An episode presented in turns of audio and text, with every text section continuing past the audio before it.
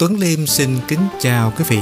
Hôm nay ngày 1 tháng 2 năm 2022 cũng là ngày mùng 1 Tết Nguyên đán năm nhâm dần.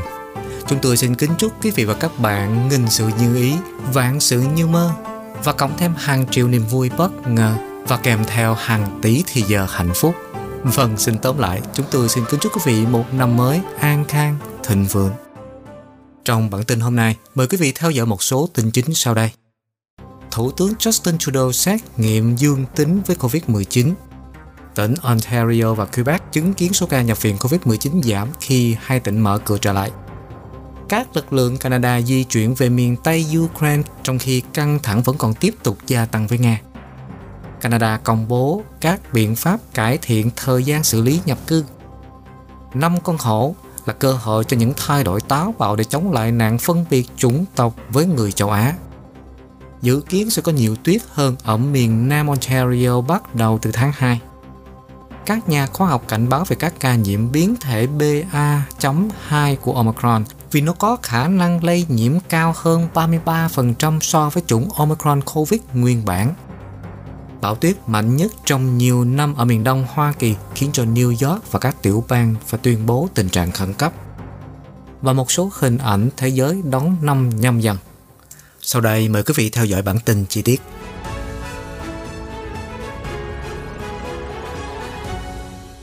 Thưa quý vị, Thủ tướng Trudeau đã xét nghiệm dương tính với COVID-19. Trong một dòng tweet được đăng lên Twitter vào sáng thứ Hai, Thủ tướng Trudeau cho biết ông cảm thấy ổn và sẽ tiếp tục làm việc tại nhà trong tuần. Thủ tướng Trudeau đã nói vào ngày 27 tháng 1 rằng ông đang cách ly sau khi được thông báo về việc tiếp xúc với người bị nhiễm COVID-19. Báo chí Canada sau đó đã đưa tin một trong những đứa con của ông đã có kết quả xét nghiệm dương tính. Thủ tướng Trudeau đã được tiêm phòng đầy đủ và đã được tiêm liều vaccine bổ sung vào ngày 4 tháng 1 năm 2022. Trước đây thì Thủ tướng đã nói rằng ông sẽ thông báo cho người dân nếu mình có kết quả xét nghiệm dương tính. Vợ ông là Sophie Gregor Trudeau đã có kết quả xét nghiệm dương tính với COVID-19 trong những ngày đầu của đại dịch.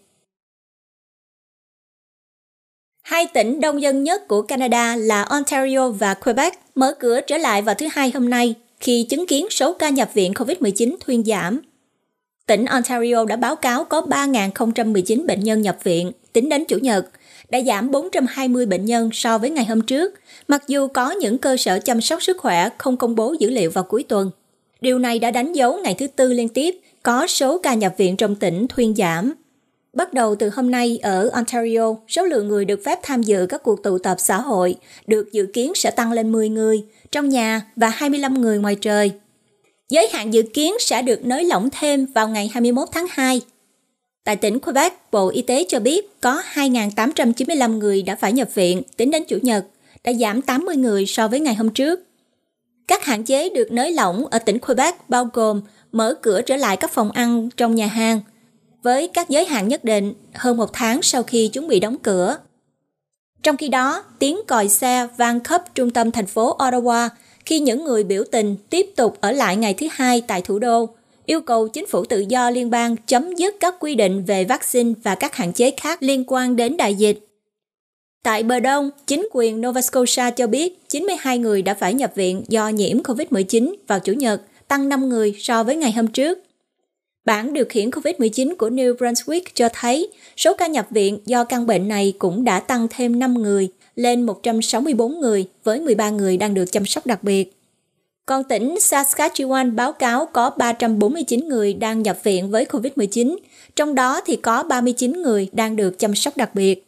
Một số tỉnh và vùng lãnh thổ không cung cấp dữ liệu COVID-19 vào cuối tuần. Học sinh ở đảo Prince Edward Island và New Brunswick quay trở lại lớp học vào thứ hai, một động thái diễn ra trong bối cảnh các hạn chế ở hai tỉnh Đại Tây Dương này được nới lỏng rộng rãi hơn. Thủ hiến PEI Dennis King hồi đầu tháng cho biết, giáo viên, ban giám hiệu, phụ huynh và trẻ em đã là những người đáng ngưỡng mộ trong giai đoạn học tập từ xa. Thủ hiến cho biết đã đến lúc phải đưa học sinh trở lại lớp học. Tỉnh New Brunswick bắt đầu nới lỏng các quy tắc của mình vào cuối tuần trước. Các cơ sở kinh doanh bị đóng cửa, bao gồm tiệm làm đẹp, phòng ăn và phòng tập thể dục, được phép mở cửa trở lại với giới hạn sức chứa kể từ 11 giờ 59 tối thứ Sáu tuần trước các quy tắc xung quanh việc tụ tập, thể thao và giải trí cũng được nới lỏng hơn. New Brunswick báo cáo hôm thứ Hai có tổng cộng 152 ca nhập viện, giảm 12 người so với Chủ nhật, với 16 người đang được chăm sóc đặc biệt ở ICU. Tỉnh cũng xác nhận có 5 ca tử vong mới. Sự thay đổi các hạn chế của tỉnh PEI bắt đầu vào thứ Hai với các doanh nghiệp đã bị đóng cửa được phép mở cửa trở lại với giới hạn sức chứa. Có hiệu lực từ hôm nay. Tỉnh cho biết các cơ sở thể dục có thể mở cửa trở lại với sức chứa là 50%, với điều kiện mọi người phải giữ khoảng cách. Ở Nova Scotia, các quan chức đã công bố có 92 bệnh nhân đang được điều trị COVID-19 tại các khu bệnh viện được chỉ định, với 15 người ở trong phòng ICU. Newfoundland thì cho biết số ca nhập viện đã lên mức cao nhất của đại dịch là 23 người. 8 người trong đó đang ở phòng ICU. Biến thể Delta còn tồn tại ở Canada không? Omicron không chỉ là biến thể COVID-19 chủ yếu lưu hành ở Canada, mà còn là chủ đề chính trong các cuộc bàn luận xung quanh đại dịch hiện nay. Trong các tin tức mới hiện nay cũng đề cập tới sự xuất hiện của một biến thể phụ của Omicron ở Canada với hơn 100 trường hợp đã được xác nhận. Nhưng với quá nhiều sự tập trung vào Omicron, nhiều người có thể tự hỏi liệu các biến thể khác như là Delta có tiếp tục lây lan ở Canada hay không. Dữ liệu mới nhất từ Cơ quan Y tế Công cộng Canada cho thấy, trong khi biến thể Omicron hiện chiếm phần lớn các mẫu COVID-19 dương tính mà cơ quan này thu thập được, nhưng vẫn còn một tỷ lệ nhỏ các trường hợp Delta vẫn tiếp tục được phát hiện. Trong tuần của ngày 9 tháng Giêng, dữ liệu gần đây nhất được hiển thị có 92% trong số 404 mẫu được thu thập ở Canada cho kết quả dương tính với Omicron. Trong khi đó thì chỉ có 7,9% các mẫu thử nghiệm dương tính với biến thể Delta. Tiến sĩ Gerald Evan, chủ tịch bộ phận bệnh truyền nhiễm của Đại học Queen ở Kingston, Ontario, nói hôm thứ Tư, Delta đang thực sự được thay thế bởi Omicron, nhưng nó vẫn còn ở đó. Tiến sĩ Evans cho biết, với việc Omicron được chứng minh là có khả năng lây nhiễm nhanh và dễ nhân bản và nó dường như đã thay thế biến thể thống trị trước đó, Delta cũng đã làm như vậy với Alpha khi nó mới xuất hiện. Tương tự như những gì đang được quan sát trên quy mô quốc gia, Omicron chiếm phần lớn các mẫu được xét nghiệm thông qua giải trình tự toàn bộ bộ gen ở Ontario. Tiến sĩ Susie Hota là giám đốc y tế về phòng ngừa và kiểm soát nhiễm trùng tại mạng lưới y tế đại học có trụ sở tại Toronto, cho biết một yếu tố quan trọng cần xem xét trong việc giảm số ca mắc bệnh Delta được các tỉnh báo cáo là sự xuất hiện của vaccine. Bà Holter cho biết hai liều vaccine COVID-19 đã được chứng minh là có hiệu quả cao đối với biến thể Delta. Nhưng khi nói tới Omicron, thì một số nghiên cứu chỉ ra rằng các loại vaccine hiện tại vẫn còn có hiệu quả, nhưng cần phải tiêm thêm liều 3 để bảo vệ tối ưu hơn. Cả Evans và Hota đều cho rằng biến thể Delta có khả năng lưu hành với số lượng lớn hơn trong số những người chưa được tiêm chủng cùng với các nhóm dân số dễ bị tổn thương khác. Nó bao gồm cả những người bị suy nhiễm miễn dịch hoặc là những người lớn tuổi hơn. Mặc dù số lượng trường hợp Delta được báo cáo hôm nay đã thấp hơn nhiều so với các tháng trước, cả hai tiến sĩ Horta và Evans đều cho biết rất khó để biết liệu biến thể này có biến mất trong tương lai gần hay không. Bà Horta cho biết cô dự đoán biến thể Delta có thể tồn tại với số lượng nhỏ trên khắp Canada trong một thời gian khá dài. Hạ viện chuẩn bị tiếp tục trong khi cuộc biểu tình của những người lái xe tải vẫn đang tiếp diễn tại Ottawa. Các nhà lập pháp dự định quay trở lại vào Hạ viện vào ngày thứ hai, trong khi cuộc biểu tình ở đôi quốc hội của các tài xế xe tải đã bước vào ngày thứ ba. Alexandra Mayhew là phát ngôn viên của thủ lĩnh Hạ viện Mark Holland, cho biết cuộc biểu tình không can thiệp vào hoạt động của quốc hội. Chúng tôi có những công việc quan trọng cần hoàn thành đối với người Canada trong quốc hội, và chúng tôi mong muốn hoàn thành công việc này và mang lại kết quả, bà Mayhew cho biết vào cuối ngày Chủ nhật. Người dân của thủ đô một lần nữa được yêu cầu tránh đi vào trung tâm của thành phố vào ngày Chủ nhật và ngày thứ hai để tránh ủng tắc giao thông. Một số tuyến xe bus của thành phố đã được chuyển hướng để tránh khu vực xung quanh đồi và trung tâm mua sắm gần đó vẫn còn đang đóng cửa từ ngày thứ bảy. Và cảnh sát đã nhắc lại lời kêu gọi của họ rằng mọi người nên tránh khu vực trung tâm của thành phố. Việc triển khai một lượng lớn cảnh sát với nỗ lực giữ trật tự cho một cuộc biểu tình có tầm cỡ lớn như vậy, chi phí này đã lên tới 800.000 đô la mỗi ngày. Thủ tướng Justin Trudeau lên án hành vi của một số người biểu tình.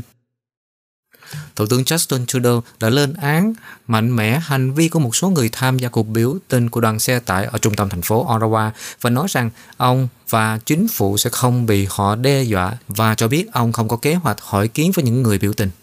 Trong bài diễn văn, Thủ tướng Justin Trudeau đã nói rõ, tôi muốn nói rõ rằng chúng tôi không bị đe dọa bởi những người lăng mạ và làm dụng các công dân kinh doanh nhỏ và ăn cắp thức ăn của những người vô gia cư.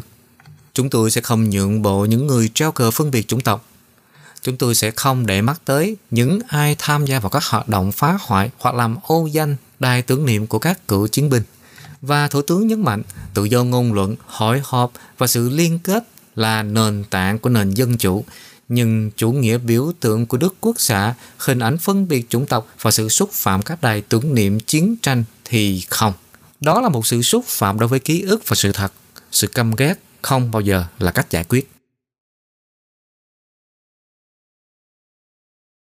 Các thành viên lực lượng quân đội Canada đóng tại Ukraine đang di chuyển xa hơn khỏi biên giới Nga khi căng thẳng giữa hai nước này thay đổi.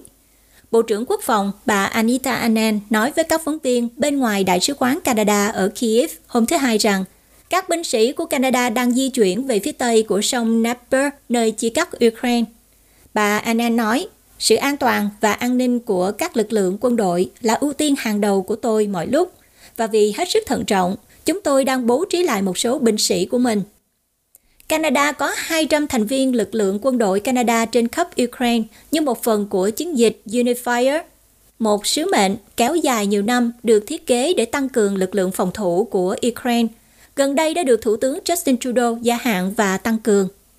Việc di chuyển về phía tây của sông Dnieper khiến các lực lượng của Canada ở xa hơn so với lực lượng quân sự của Nga gần biên giới Ukraine ở phía đông – một cuộc tấn công quân sự có khả năng xảy ra của Nga có thể sẽ cố gắng chiếm phần đất liền ở phía đông của con sông.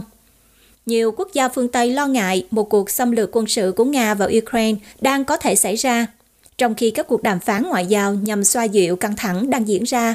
Các quốc gia phương Tây đang cố gắng hỗ trợ Ukraine khi Nga tiếp tục các cuộc chiến xung quanh khu vực.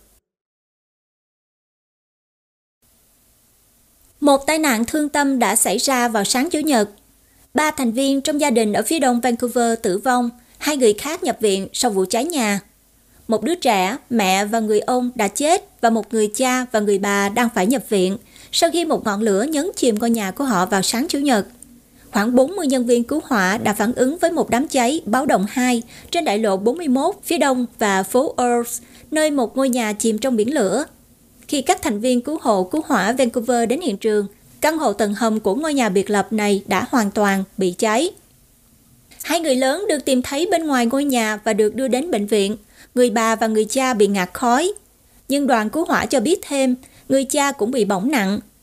Theo Karen Fry là giám đốc dịch vụ cứu hộ cứu hỏa Vancouver giải thích, trước khi vận chuyển, đội cứu hộ cứu hỏa đã thông báo cho nhóm của chúng tôi rằng vẫn còn hai người lớn và một trẻ em nữa bên trong ngôi nhà đang cháy. Theo các nhân viên, ngọn lửa đã bùng ra từ các cửa sổ của ngôi nhà.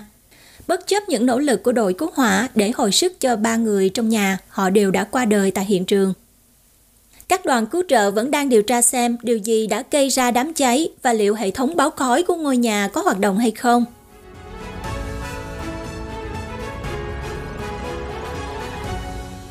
Canada công bố các biện pháp cải thiện thời gian xử lý nhập cư Canada muốn sử dụng ngân sách 85 triệu đô la để trở lại tiêu chuẩn xử lý bình thường cho các chương trình nhập cư khác nhau vào cuối năm nay.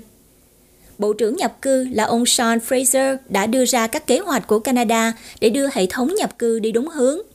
Trong ngân sách năm 2021, Canada đã phân bổ 85 triệu đô la để giảm thời gian xử lý trên tất cả các dịch vụ của Bộ Di trú, Người tị nạn và Quốc tịch Canada, gọi tắt là IRCC. Thủ tướng Justin Trudeau cũng kêu gọi ông Fraser giảm thời gian xử lý trong thư ủy nhiệm của Bộ trưởng. Bộ trưởng Fraser cho biết ngân sách sẽ cho phép Canada quay trở lại thời gian xử lý tiêu chuẩn đối với giấy phép du học, giấy phép lao động và gia hạn thẻ thường trú nhân vào cuối năm nay. Canada cũng đang nỗ lực để giảm thời gian xử lý đối với thị thực, du khách và bằng chứng về quốc tịch. Bộ Di trú Người tị nạn và Quốc tịch Canada IRCC đã đưa ra quyết định về hơn 500.000 đơn đăng ký thường trú nhân vào năm 2021. Ông Fraser thông báo rằng Canada đang có kế hoạch đưa ra 147.000 quyết định cuối cùng về thường trú nhân trong quý đầu tiên của năm 2022, tức là tăng gấp đôi so với cùng kỳ năm 2021. Canada cũng sẽ giới thiệu một ứng dụng theo dõi đơn xin thường trú mới vào tháng 2 năm 2022 cho bảo lãnh vợ hoặc chồng và những người phụ thuộc để cho phép người nộp đơn xem thông tin và tình trạng đơn đăng ký của họ trực tuyến. Trong những tuần gần đây, các tài liệu nội bộ của IRCC đã tiết lộ thời gian xử lý dự kiến thực tế của Bộ cho các chương trình nhập cư kinh tế lâu hơn nhiều so với những gì Bộ này cho biết trên trang web của chính phủ. Bộ trưởng Fraser cho biết Canada sẽ cập nhật công cụ thời gian xử lý trực tuyến trong những tháng tới để cung cấp cho khách hàng IRCC những ước tính chính xác hơn về thời gian xử lý đơn đăng ký. Chiến thắng đội tuyển Mỹ trên sân nhà, đội tuyển Canada giữ vững ngôi đầu bảng. Với tỷ số chiến thắng 2-0 trước Hoa Kỳ trong vòng loại World Cup tại Tim Horton Field ở Hamilton vào ngày Chủ nhật, có thể là thời điểm đăng quang. Bất kể kết quả đạt được và Canada vẫn bất bại ở vòng loại, họ vẫn chưa đủ điều kiện để tham dự World Cup 2022 cho chiến thắng 3-2 của Panama trước Jamaica. Canada tự kiểm soát tấm vé của mình khi phải đối mặt với cả Panama và Costa Rica trong vòng đấu cuối cùng. Nếu Canada có thể cho hai đội đó không giành được 3 điểm trọn vẹn trong các trận đấu đó, thì đội tuyển Canada sẽ giành được vé để tham dự giải đấu danh giá nhất lần đầu tiên kể từ năm 1986 và lần thứ hai trong lịch sử. Ba đội hàng đầu ở CONCACAF đã giành được vị trí tham dự trực tiếp World Cup ở Qatar, trong khi một đội đứng thứ tư sẽ phải đối mặt với đội chiến thắng của khu vực châu Đại Dương trong trận play-off để giành được vị trí tham dự World Cup. Năm con hổ là cơ hội cho những thay đổi táo bạo để chống lại nạn phân biệt chủng tộc với người châu Á. Chống phân biệt chủng tộc châu Á là một trường học khẩn cấp về sức khỏe cộng đồng. Kể từ khi đại dịch bắt đầu thì người dân châu Á đã phải trải qua số lượng kỷ lục về sự giam pha, hận thù và phân biệt chủng tộc. Ngày 1 tháng 2, 2022 đánh dấu Tết Nguyên Đán chào đón năm canh dần. Giống như loài hổ Chúng tôi rất hung dữ, ngoan cường và can đảm trong cuộc chiến tiếp tục chống lại sự căm ghét và phân biệt chủng tộc chống người châu Á. Tiếp xúc với những câu chuyện về những người châu Á bị đánh đến chết, bị đẩy xuống đường tàu hỏa và liên tục bị nhắm mục tiêu và chỉ có 10% các vụ án tấn công người châu Á được ghi nhận so với thực tế. Điều này đã gây ra một thiệt hại nặng nề. Chúng ta cần tận dụng cơ hội này khi chúng ta đón Tết Nguyên đáng để nâng cao niềm tự hào châu Á và nhắc nhở bản thân về sức mạnh của chúng ta, tăng cường khả năng tiếp cận với các dịch vụ sức khỏe tâm thần phù hợp với văn hóa và yêu cầu những thay đổi táo bạo. Dữ liệu từ Cục Điều tra Liên bang tức là FBI cho thấy tội ác hận thù chống lại người Mỹ gốc Á đã tăng 73% vào năm 2020 so với năm 2019 và một cuộc thăm dò của Angus Reid cho thấy 71% người Canada gốc Á được khảo sát cảm thấy rằng nạn phân biệt chủng tộc chống lại người châu Á trở nên tồi tệ hơn vào năm 2021. Trên thực tế, Canada có số vụ phân biệt chủng tộc chống lại người châu Á trên đầu người nhiều hơn Hoa Kỳ và nhiều hơn gấp đôi so với số vụ được báo cáo ở Hoa Kỳ. Vancouver có số lượng các cuộc tấn công chống lại người châu Á nhiều nhất ở Bắc Mỹ và theo Tổ chức Y tế Thế giới các vụ án nhắm tới người phụ nữ Canada gốc Á đã chiếm tới 72% các báo cáo được nộp. 72% người Mỹ gốc Á đã từng báo cáo các tội ác thù hận, cho biết sự phân biệt đối xử còn căng thẳng hơn cả đại dịch. Cảm giác xấu hổ và kỳ thị giữa các cá nhân có thể có ảnh hưởng xấu tới sức khỏe. Chúng ta cần có những hành động táo bạo để thúc đẩy những thay đổi cơ bản và lâu dài để thế hệ tiếp theo sẽ phát triển mạnh mẽ chứ không chỉ tồn tại chúng ta phải yêu cầu đầu tư vào các cộng đồng châu Á của chúng ta. Người châu Á không được hỗ trợ đầy đủ về mặt sức khỏe tinh thần. Họ là nhóm ít tìm kiếm sự trợ giúp tâm lý nhất và khi họ tìm kiếm sự trợ giúp thì các triệu chứng cũng đã có xu hướng rõ ràng hơn.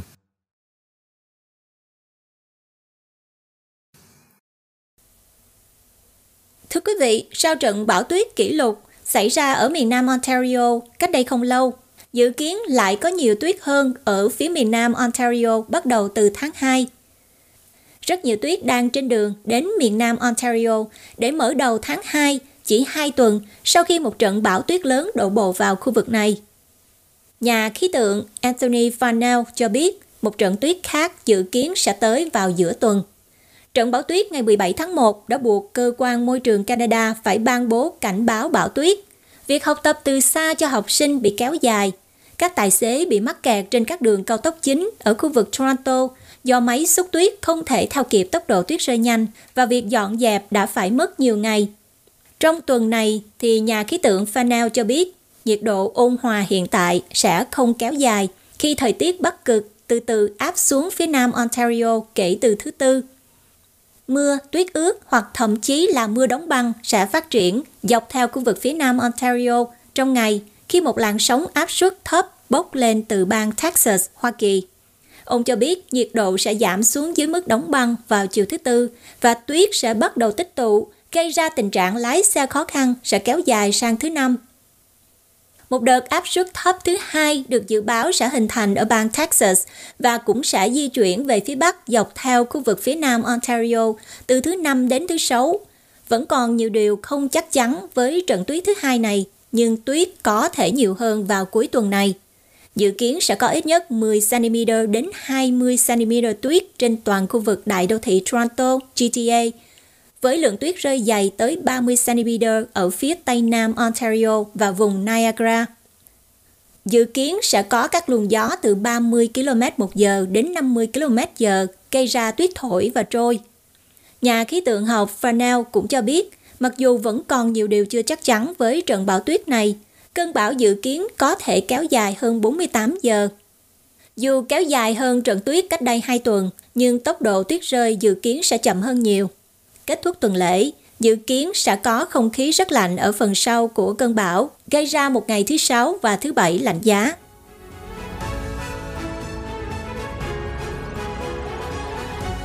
Quý vị và các bạn đang theo dõi bản tin Canada và Thế giới trên kênh Culture Channel.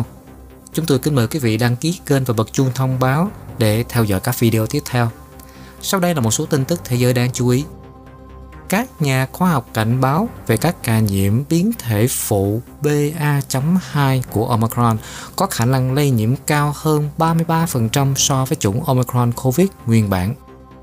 Bão tuyết mạnh nhất trong nhiều năm ở miền đông Hoa Kỳ khiến cho New York và các tiểu bang tuyên bố tình trạng khẩn cấp. Nga và Mỹ trao đổi những lời lẽ gây gắt về Ukraine tại Liên Hợp Quốc Hoa Kỳ và Anh sẽ trừng phạt giới tinh hoa Nga thân cận của Putin nếu Nga xâm lược Ukraine.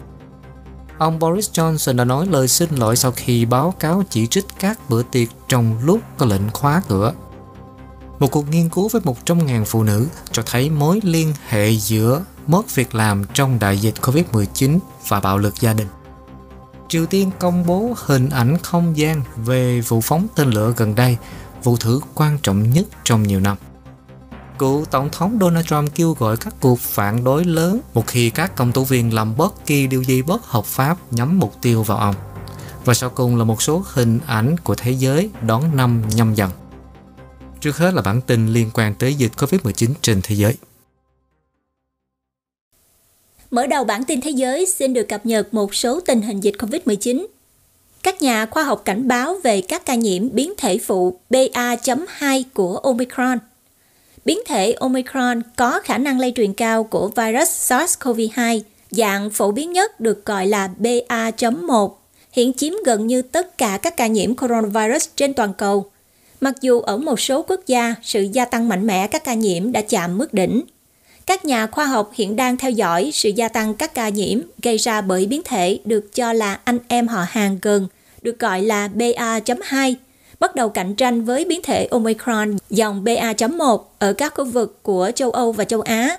Sau đây là những gì chúng ta biết cho đến nay về biến thể phụ này. Trên toàn cầu, BA.1 chiếm 98,8% các ca nhiễm đã được giải trình tự gen, được gửi lên cơ sở dữ liệu theo dõi virus công khai GSAT tính đến ngày 25 tháng 1 nhưng một số quốc gia đang báo cáo sự gia tăng gần đây của biến thể phụ gọi là BA.2 theo Tổ chức Y tế Thế giới. Theo Trevor Bedford là một nhà virus học tính số liệu tại Trung tâm Ung thư Fred Hutchinson theo dõi sự tiến triển của SARS-CoV-2 đã viết trên Twitter hôm thứ Sáu rằng BA.2 đại diện cho khoảng 82% các ca nhiễm ở Đan Mạch, 9% ở Vương quốc Anh và 8% tại Hoa Kỳ, dựa trên phân tích dữ liệu từ cơ sở dữ liệu GSAT và dữ liệu số lượng ca nhiễm từ Our World in Data của Đại học Oxford. Một số báo cáo ban đầu chỉ ra rằng biến thể BA.2 thậm chí có thể lây nhiễm nhiều hơn là biến thể BA.1 vốn đã cực kỳ dễ lây lan. Nhưng cho đến nay, không có bằng chứng cho thấy nó có nhiều khả năng trốn tránh sự bảo vệ của vaccine. Tại Vương quốc Anh, một phân tích sơ bộ từ ngày 27 tháng 12 năm 2021 đến ngày 11 tháng 1 năm 2022 của Cơ quan An ninh Y tế Vương quốc Anh HSA cho thấy rằng sự lây truyền trong gia đình cao hơn trong số những người tiếp xúc với những người bị nhiễm BA.2 ở tỷ lệ là 13,4% so với các trường hợp Omicron khác là ở mức 10,3%. Cơ quan an ninh y tế Vương quốc Anh không tìm thấy bằng chứng về sự khác biệt trong hiệu quả của vaccine. Một câu hỏi quan trọng là liệu những người đã bị nhiễm BA.1 có được bảo vệ khỏi BA.2 hay không? Tiến sĩ Egon Ozer là một chuyên gia về bệnh truyền nhiễm tại trường y Vanberg thuộc Đại học Northwestern ở Chicago cho biết. Đó là mối quan tâm ở Đan Mạch. Một số nơi ở đây có số ca nhiễm BA.1 cao đã báo cáo các ca nhiễm BA.2 đang gia tăng. Nhưng ông nói tin tốt là vaccine và mũi tiêm tăng cường vẫn giúp mọi người không phải nhập viện và giữ cho mọi người không tử vong. Một nghiên cứu mới của Đan Mạch đã phát hiện ra biến thể phụ BA.2 của biến thể coronavirus Omicron đã nhanh chóng thống trị ở Đan Mạch, có khả năng lây truyền cao hơn so với BA.1 và có khả năng lây nhiễm cao hơn sang những người đã được tiêm chủng. Nghiên cứu này phân tích các trường hợp nhiễm coronavirus trong hơn 8.500 hộ gia đình ở Đan Mạch từ tháng 12 đến tháng 1 cho thấy những người bị nhiễm virus phụ BA.2 có khả năng lây nhiễm cho người khác cao hơn khoảng 33% so với những người bị nhiễm BA.1. Các nhà nghiên cứu cho biết, chúng tôi kết luận rằng Omicron BA.2 về cơ bản có khả năng lây truyền cao hơn BA.1 và nó cũng sở hữu các đặc tính né tránh miễn dịch, làm giảm hơn nữa tác dụng bảo vệ của tiêm phòng chống lại nhiễm trùng. Nghiên cứu vẫn chưa được đánh giá ngang hàng, được thực hiện tại Staten Serum Institute Đại học Copenhagen, Thống kê Đan Mạch và Đại học Kỹ thuật Đan Mạch. Nếu bạn đã tiếp xúc với Omicron BA.2, trong gia đình của bạn, bạn có 39% xác suất bị nhiễm trong vòng 7 ngày. Thay vào đó, nếu bạn tiếp xúc với biến thể BA.1 thì xác suất là 29%. Tác giả chính của nghiên cứu Frederick Plasner nói với Reuters. Điều đó cho thấy biến thể BA.2 có khả năng lây nhiễm cao hơn BA.1 khoảng 33%. Nghiên cứu này cũng chỉ ra rằng BA.2 tương đối dễ lây nhiễm hơn cho những người đã được tiêm chủng và đã tiêm mũi bổ sung so với BA.1, cho thấy đặc tính né tránh miễn dịch của biến thể phụ này lớn hơn. Tuy nhiên, nghiên cứu nhấn mạnh rằng vaccine vẫn đóng một vai trò quan trọng vì cả những người được tiêm chủng đầy đủ và những người đã tiêm mũi bổ sung đều ít có nguy cơ bị nhiễm bệnh và truyền bệnh đối với các biến thể phụ hơn so với những người không được tiêm chủng. Nghiên cứu cũng xác nhận phân tích sơ bộ từ Vương quốc Anh cho thấy BA.2 dường như có lợi thế tăng trưởng đáng kể so với loại BA.1 theo cơ quan an ninh y tế Vương quốc Anh.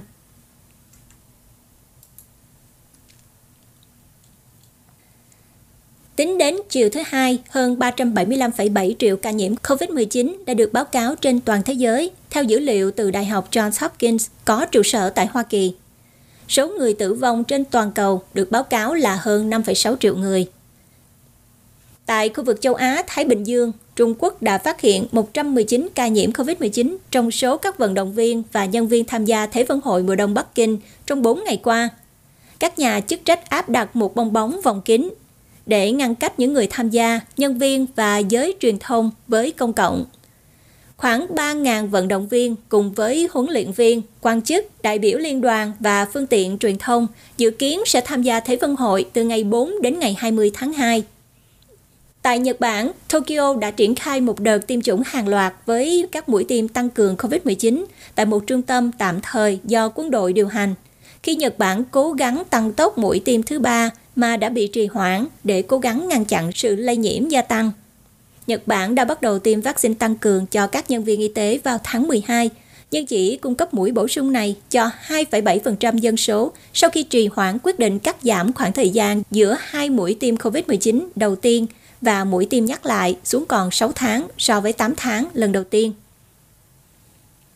Úc đã báo cáo số ca tử vong do COVID-19 hàng ngày thấp nhất trong 2 tuần và thứ hai, trong khi các ca nhiễm tiếp tục có xu hướng thấp hơn, trong khi chính quyền chuẩn bị cho tình trạng thiếu nhân viên trong các trường học do khả năng bùng phát khi hàng ngàn học sinh quay trở lại sau kỳ nghỉ hè.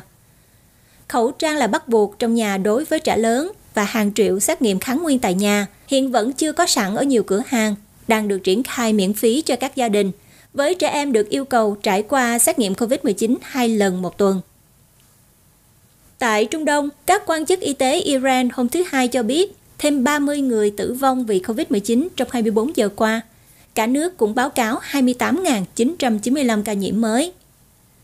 Tại Quetta, Bộ Y tế hôm Chủ nhật cho biết họ đã phê duyệt vaccine Pfizer cho trẻ em từ 5 đến 11 tuổi. Ở châu Âu, Nga đã báo cáo số ca nhiễm COVID-19 hàng ngày cao kỷ lục vào thứ Hai khi biến thể Omicron lan rộng khắp đất nước. Các trường hợp mới hàng ngày đã tăng lên 124.070 người, trong khi đã báo cáo hơn 121.000 ca nhiễm một ngày trước đó. Lực lượng đặc nhiệm chống virus của chính phủ cũng báo cáo có 621 trường hợp tử vong trong 24 giờ qua. Chính phủ Đức đã không đạt được mục tiêu tiêm chủng cho 80% dân số chống lại COVID-19 trước cuối tháng 1, khoảng một tháng trước khi các nhà lập pháp dự kiến sẽ bỏ phiếu về dự thảo luật về tiêm chủng bắt buộc. Tính đến thứ hai, có 75,8% người Đức đã được tiêm ít nhất một liều vaccine. Điều này khiến nước này đứng sau các nước đồng cấp châu Âu như là Ý, Pháp và Tây Ban Nha, theo dữ liệu từ Trung tâm Phòng ngừa và Kiểm soát Dịch bệnh châu Âu hàng ngàn người dân ở Czech đã tập trung đông đảo tại quảng trường Wenceslas của Praha vào Chủ nhật, vẫy cờ và hô vang các khẩu hiệu chống lại các hạn chế COVID-19 ngay cả khi nhiễm trùng gia tăng. Những người biểu tình chủ yếu phản đối các hạn chế khắc nghiệt hơn đối với những người chưa được tiêm chủng, bao gồm cả lệnh cấm ăn uống trong nhà hàng.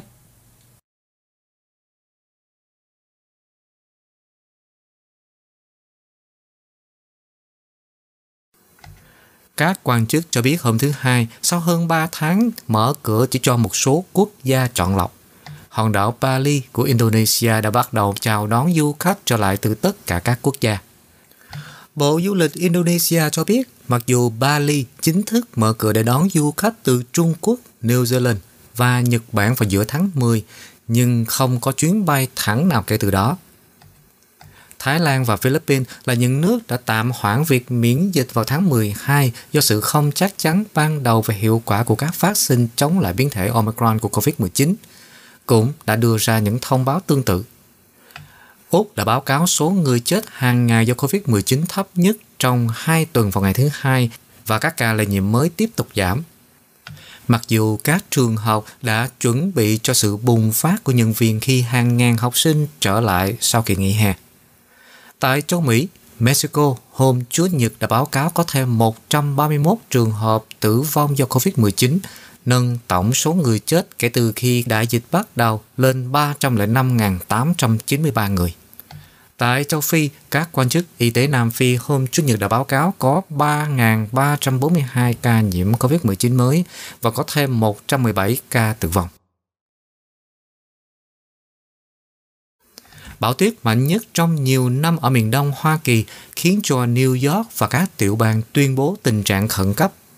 Bão tuyết khắp miền đông Hoa Kỳ khiến cho các khu vực ven biển của Hoa Kỳ dự kiến có lượng tuyết nhiều hơn một phút vào cuối ngày Chủ nhật và có nơi lên tới 3 feet ở các vùng của Massachusetts.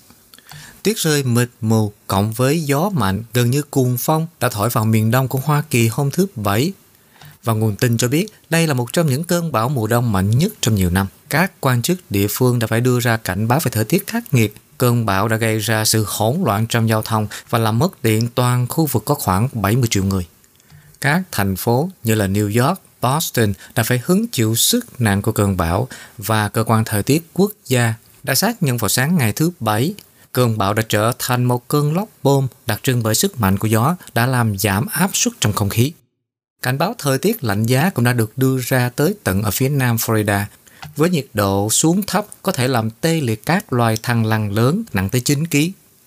Cư dân ở các thị trấn và thành phố ở trên bờ biển phía đông được khuyến khích ở nhà và tránh đi lại không cần thiết trong điều kiện tuyết làm trắng xóa. Tại Long Island, các quan chức cho biết một người phụ nữ đã được phát hiện đã chết trong xe hơi của cô ấy. 25cm tuyết đã tích tụ trên hòn đảo ở phía bắc của Manhattan và các tuyến tàu trong khu vực đã bị đóng một phần để dọn băng khỏi đường ray. Thống đốc New York đã yêu cầu người dân tránh đi ra ngoài nếu không cần thiết.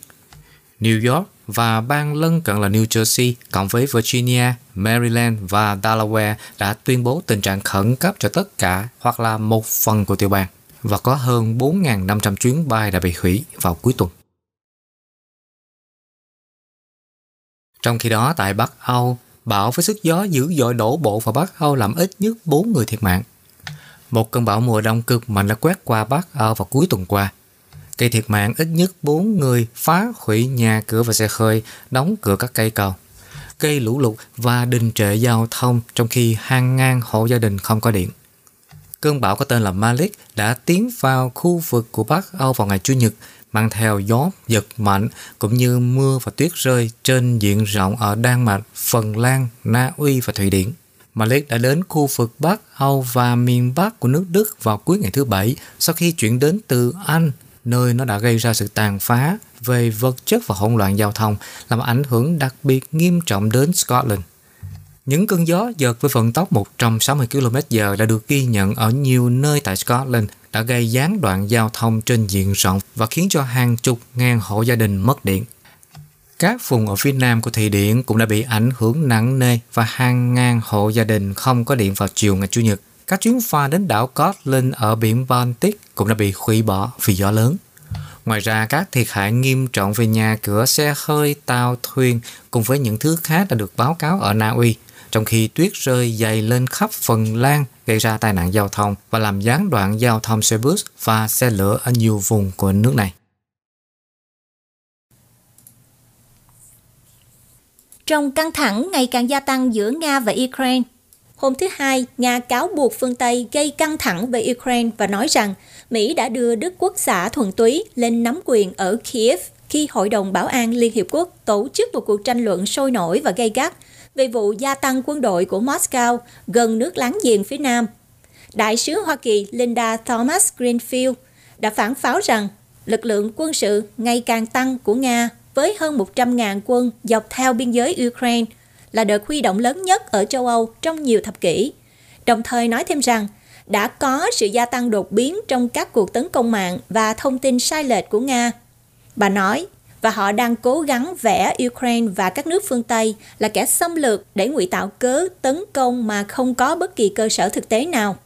Đây là phiên họp trong Hội đồng Bảo an mở đầu tiên mà tất cả các nhân vật chính trong cuộc khủng hoảng Ukraine đều lên tiếng công khai, mặc dù cơ quan quyền lực nhất của Liên Hiệp Quốc không có hành động nào. Mặc dù dự kiến sẽ có nhiều hoạt động ngoại giao cấp cao hơn trong tuần này, nhưng các cuộc đàm phán giữa Mỹ và Nga cho đến nay đã không thể xoa dịu căng thẳng trong cuộc khủng hoảng, khi phương Tây cho rằng Moscow đang chuẩn bị cho một cuộc xâm lược. Nga phủ nhận họ đang lên kế hoạch tấn công.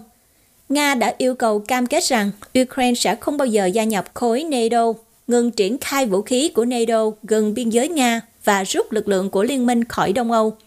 NATO và Hoa Kỳ đã từ chối yêu cầu này. Đại sứ Nga Valery Nabanzia cáo buộc chính quyền Biden gây căng thẳng, hùng biện và kích động leo thang.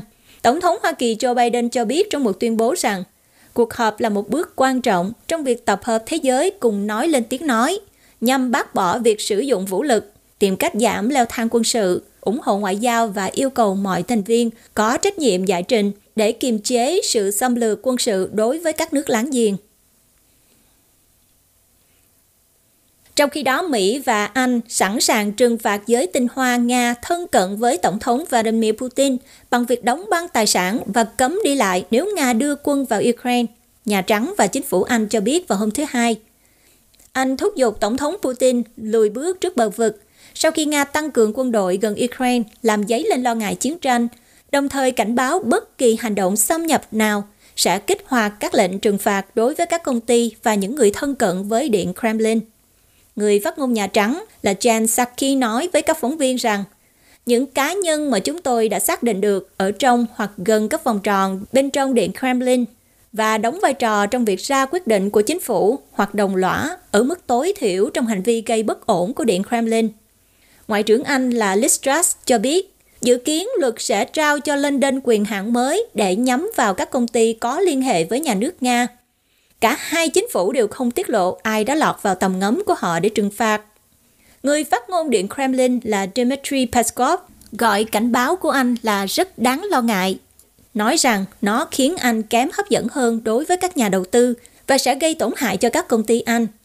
Kể từ khi Liên Xô sụp đổ vào năm 1991, London đã trở thành thiên đường được lựa chọn cho dòng tiền từ Nga và các nước Cộng hòa thuộc Liên Xô cũ khác.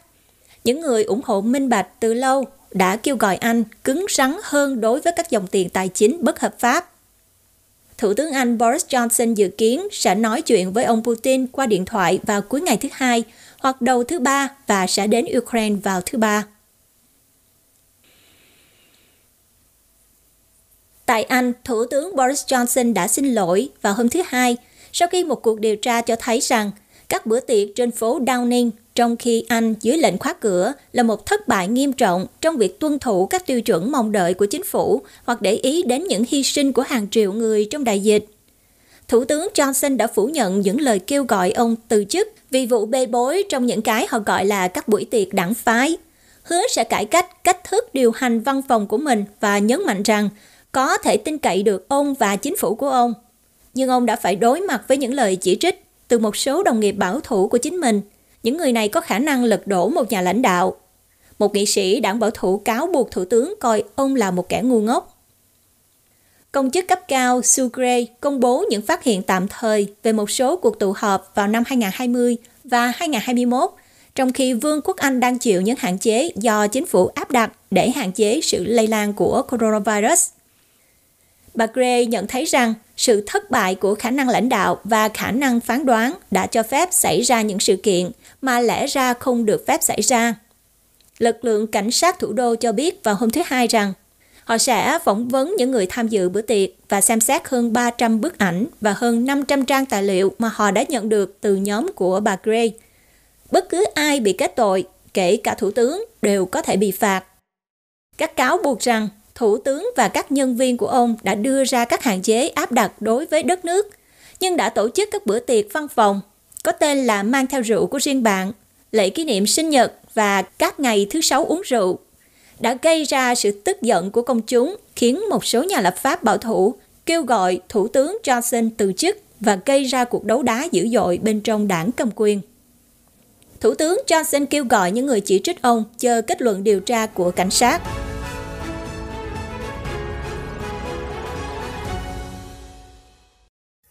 Nghiên cứu 100.000 phụ nữ cho thấy mối liên hệ giữa việc làm trong đại dịch COVID-19 và bạo lực gia đình. Một nghiên cứu mới đã xác nhận mối liên hệ giữa bạo lực gia đình với việc làm và các yếu tố gây căng thẳng kinh tế khác trong thời kỳ đại dịch.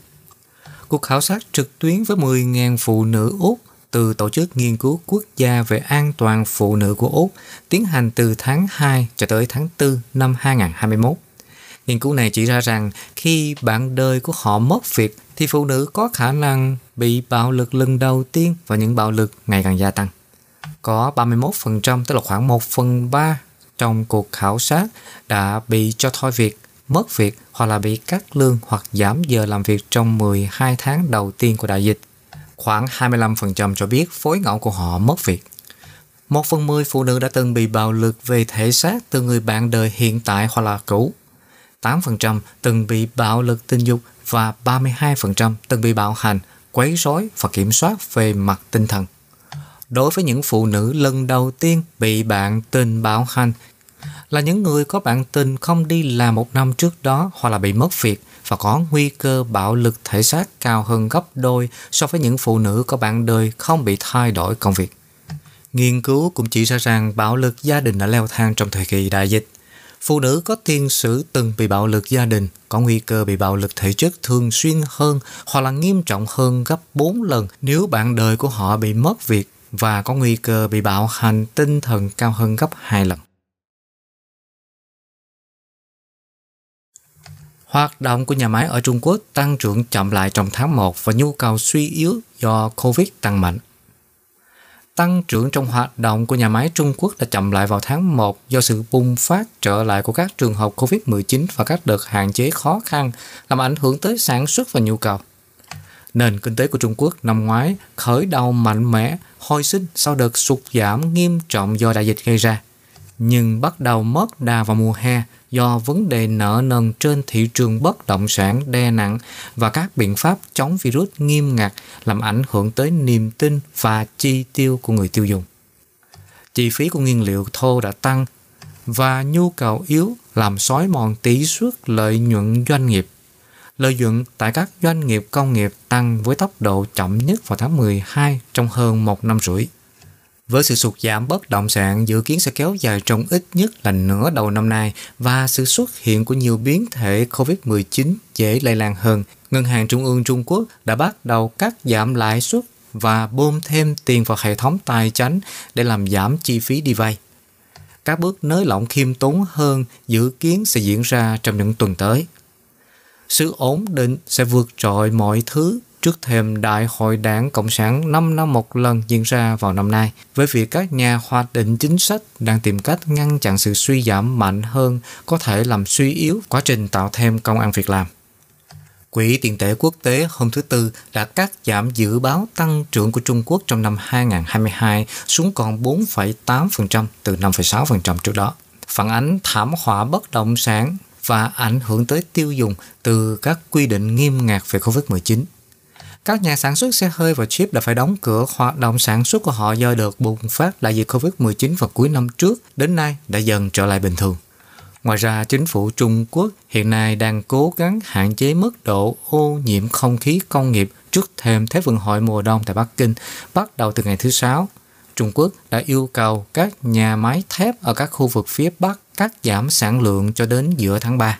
Nền kinh tế của Trung Quốc tăng trưởng 4% trong quý 4 so với một năm trước đó và là mức tăng trưởng yếu nhất trong một năm rưỡi. Triều Tiên công bố hình ảnh không gian về vụ phóng tên lửa gần đây, vụ thử quan trọng nhất trong nhiều năm. Triều Tiên đã xác nhận phóng thử một tên lửa đạn đạo tầm trung có khả năng bay tới lãnh thổ Guam của Hoa Kỳ và đây là vụ phóng vũ khí quan trọng nhất của Triều Tiên trong nhiều năm. Vụ phóng hôm Chủ nhật có thể là màn dạo đầu cho những hành động khiêu khích lớn hơn của Triều Tiên khi các vụ thử hạt nhân và tên lửa tầm xa khi Triều Tiên đang cố gắng gây áp lực hơn nữa với chính quyền của ông Biden và phản ứng với các lệnh trừng phạt có thể có thêm. Một chuyên gia cho rằng đợt thử nghiệm gần đây của Triều Tiên nhằm giành được các biện pháp trừng phạt hoặc là được quốc tế công nhận là một quốc gia hạt nhân hợp pháp. Hãng thông tấn Trung ương của Triều Tiên cho biết mục đích của việc thử nghiệm là xác minh độ chính xác tổng thể của tên lửa Hwasong-12 đang được triển khai trong quân đội nước này.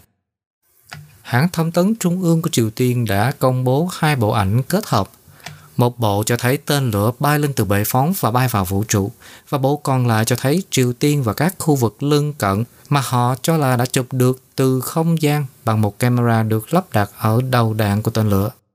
Triều Tiên cho biết tên lửa đã được phóng về phía vùng biển ngoài khơi bờ biển phía đông ở góc độ cao để ngăn chặn việc bài qua các quốc gia khác.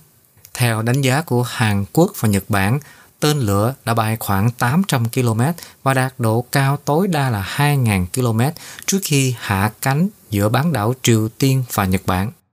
Chi tiết về chuyến bay đã được báo cáo khiến cho nó trở thành tên lửa mạnh nhất mà Triều Tiên đã thử nghiệm kể từ năm 2017. Tên lửa Hassan-12 là vũ khí hạt nhân có khả năng đối đất với tầm bắn tối đa 4.500 km khi được bắn theo quỹ đạo tiêu chuẩn. Đó là một khoảng cách đủ để tới đảo Guam, nơi có các căn cứ quân sự của Mỹ. Vào năm 2017, Triều Tiên cũng đã bắn thử các tên lửa đạn đạo xuyên lục địa mang tên là Hwasong-14 và Hwasong-15 mà các chuyên gia cho rằng đã chứng tỏ năng lực tiềm năng vươn tới đất liền Hoa Kỳ. Trong những tháng gần đây, Triều Tiên đã tung ra nhiều loại hệ thống vũ khí và đe dọa dỡ bỏ lệnh cấm 4 năm đối với các vụ thử vũ khí nghiêm trọng hơn như là vụ nổ hạt nhân và vụ phóng ICBM. Vụ phóng hôm Chủ nhật là đợt phóng tên lửa thứ bảy của Triều Tiên chỉ trong tháng Giêng. Và các vũ khí khác được thử nghiệm gần đây bao gồm một tên lửa siêu thanh mà Triều Tiên đang chế tạo và một tên lửa phóng từ tàu ngầm. Sau vụ phóng hôm Chủ nhật, các quan chức Nhà Trắng cho biết họ coi vụ thử tên lửa mới nhất là một phần của một loạt hoạt động khiêu khích leo thang trong nhiều tháng qua và nó ngày càng trở nên đáng lo ngại. Chính quyền Biden có kế hoạch đáp trả vụ thử tên lửa mới nhất trong những ngày tới bằng một động thái không xác định nhằm chứng tỏ với Triều Tiên rằng chính phủ Hoa Kỳ đã cam kết bảo đảm an toàn của các đồng minh trong khu vực. Các quan chức Hàn Quốc và Nhật Bản cũng lên án vụ phóng hôm Chúa Nhật vi phạm nghị quyết của Hội đồng Bảo an Liên Hợp Quốc, cấm nước này thử tên lửa đạn đạo và vũ khí hạt nhân. Giới quan sát nhận định, Triều Tiên có thể đình chỉ các cuộc thử nghiệm vũ khí trong thời gian diễn ra Thế vận hội mùa đông Bắc Kinh vì Trung Quốc là đồng minh quan trọng nhất và là nhà hảo tâm viện trợ của họ.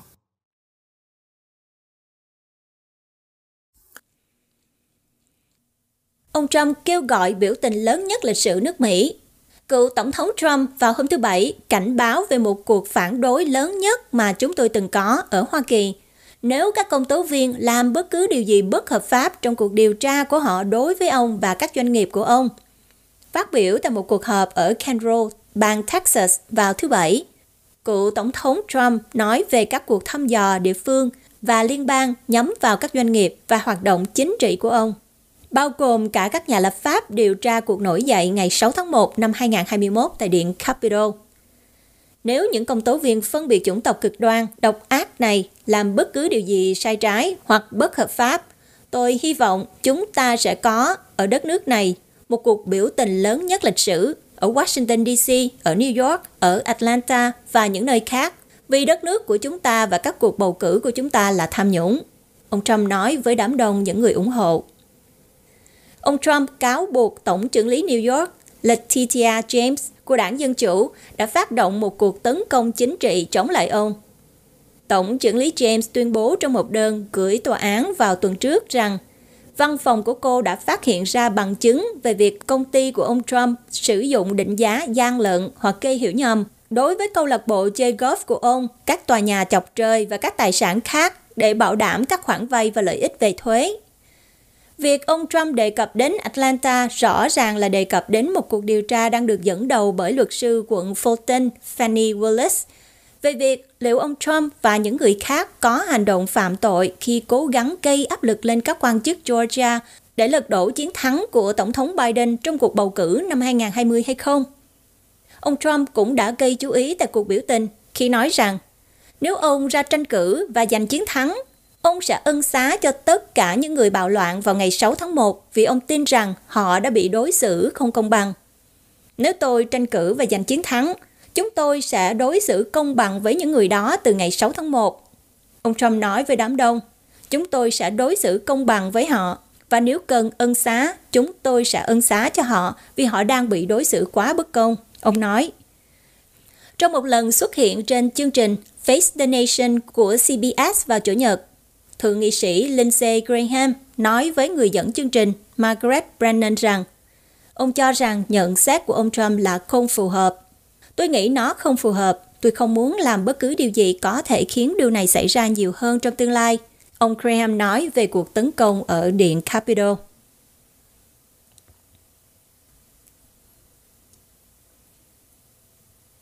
Một con sư tử cái đã trốn thoát, giết người canh giữ ở Iran và rình mò vườn thú trong nhiều giờ. Một con sư tử cái ở Iran đã giết chết người nuôi của nó vào Chủ nhật khi anh ta đang cho nó ăn trưa. Sau đó trốn thoát cùng bạn tình của nó và đi dạo quanh vườn thú trước khi bị bắt, truyền thông đưa tin.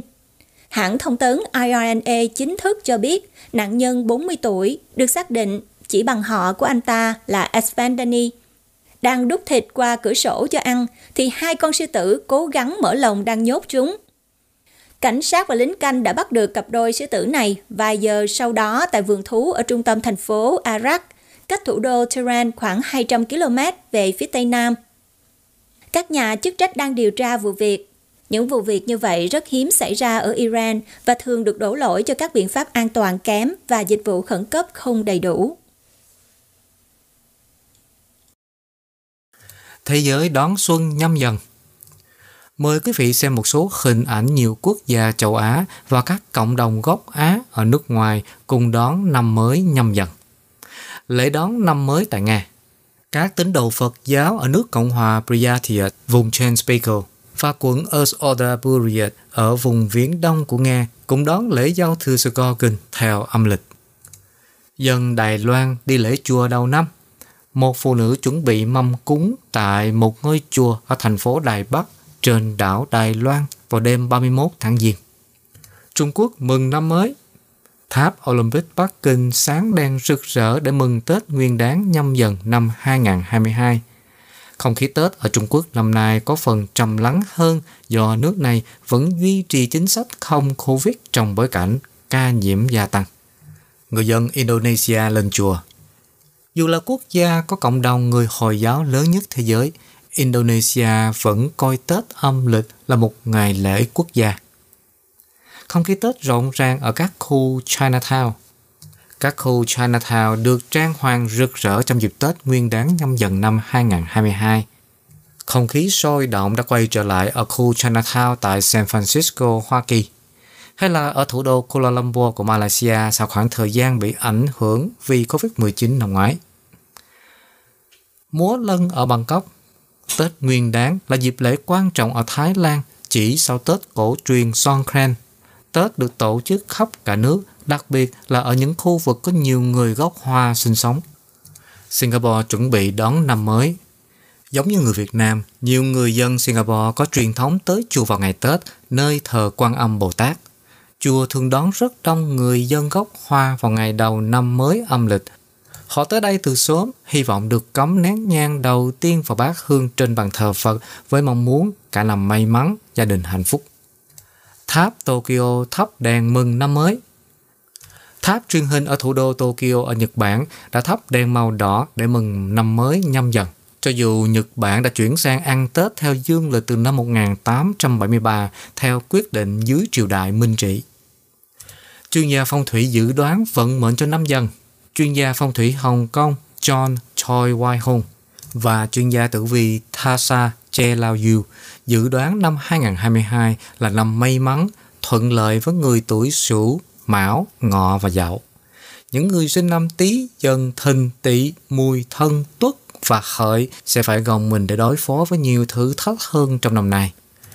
Người tuổi Dần trong năm Dần có thể sẽ phải đối mặt với khoảng thời gian khó khăn vì phạm thái tuế nhưng vẫn có cơ hội nếu biết nắm bắt.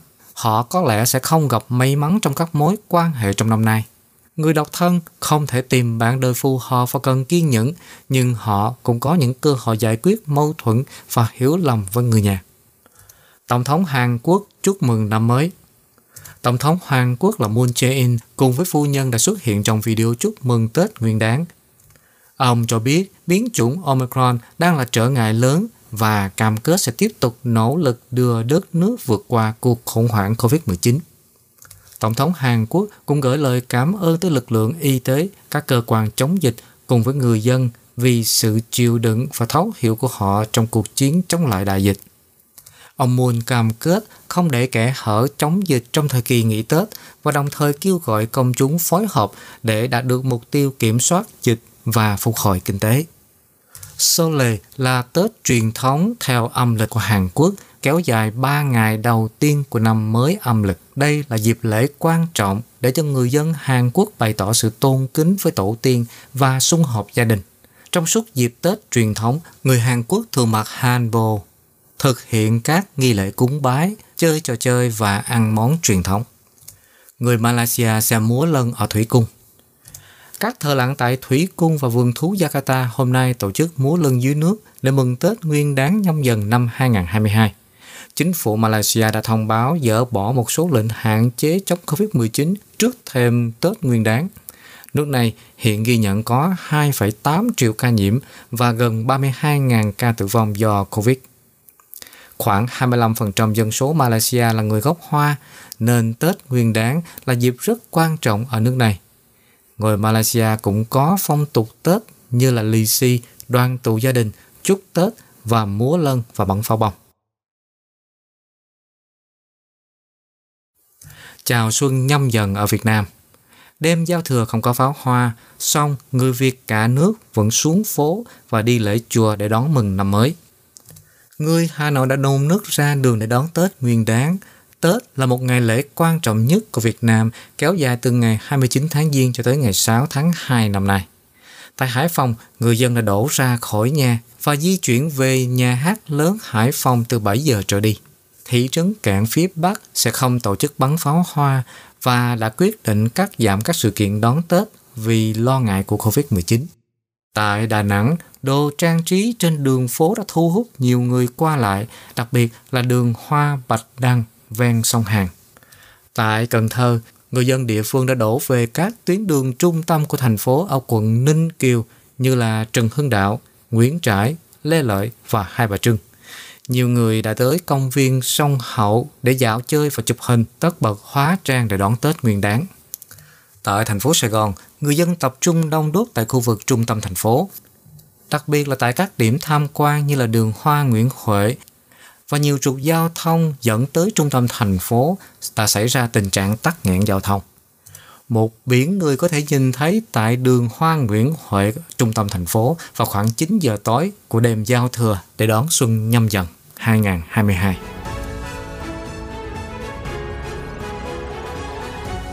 Và sau cùng chúng tôi xin cập nhật nhanh về tỷ giá hối đoái. Hôm nay một Canada tức là một gia kim bằng 0,7862 Mỹ Kim và bằng 0,7013 euro. Một gia kim bằng 17.087 đồng Việt Nam và một Mỹ Kim bằng 22.704 đồng Việt Nam. Giá dầu thô WTI là 88.26 Mỹ Kim một thùng và giá dầu thô Brent là 91.21 Mỹ Kim một thùng. Giá vàng là 1.797.20 Mỹ Kim một ounce. Tuân Liêm rất cảm ơn quý vị đã theo dõi bản tin của mùng 1 Tết Nguyên Đán do tạp chí Culture Magazine thực hiện. Xin mời quý vị tiếp tục bấm like và phản hồi để giúp xây dựng cho chương trình này ngày một tốt hơn. Và một lần nữa, Culture xin kính chúc quý vị một năm mới an khang, thịnh vượng. Cũng có nghĩa là kính chúc quý vị một năm mới thật nhiều sức khỏe, thật nhiều hạnh phúc, thật nhiều tiến bộ và thật nhiều thành công và tài lộc. Chúng tôi xin hẹn gặp lại quý vị trong chương trình kỳ sau. Một biến thể của dịch bệnh coronavirus có khả năng lan truyền nhanh đến kinh ngạc đang xuất hiện tại tỉnh Ontario. Chúng ta cần nâng cao ý thức phòng chống nạn dịch, hãy đi tiêm ngừa và lập tức tiêm mũi tăng cường. Tiếp tục thực hiện tốt các biện pháp mà chúng ta biết chắc có thể bảo vệ sức khỏe của chính mình. Hãy tự bảo vệ bản thân, tránh bị lây nhiễm coronavirus. Quý vị có thể đến trang mạng ontario.ca gạch chéo COVID-19 để tìm hiểu thêm thông tin mới. Một lời nhắn của chính phủ tỉnh Ontario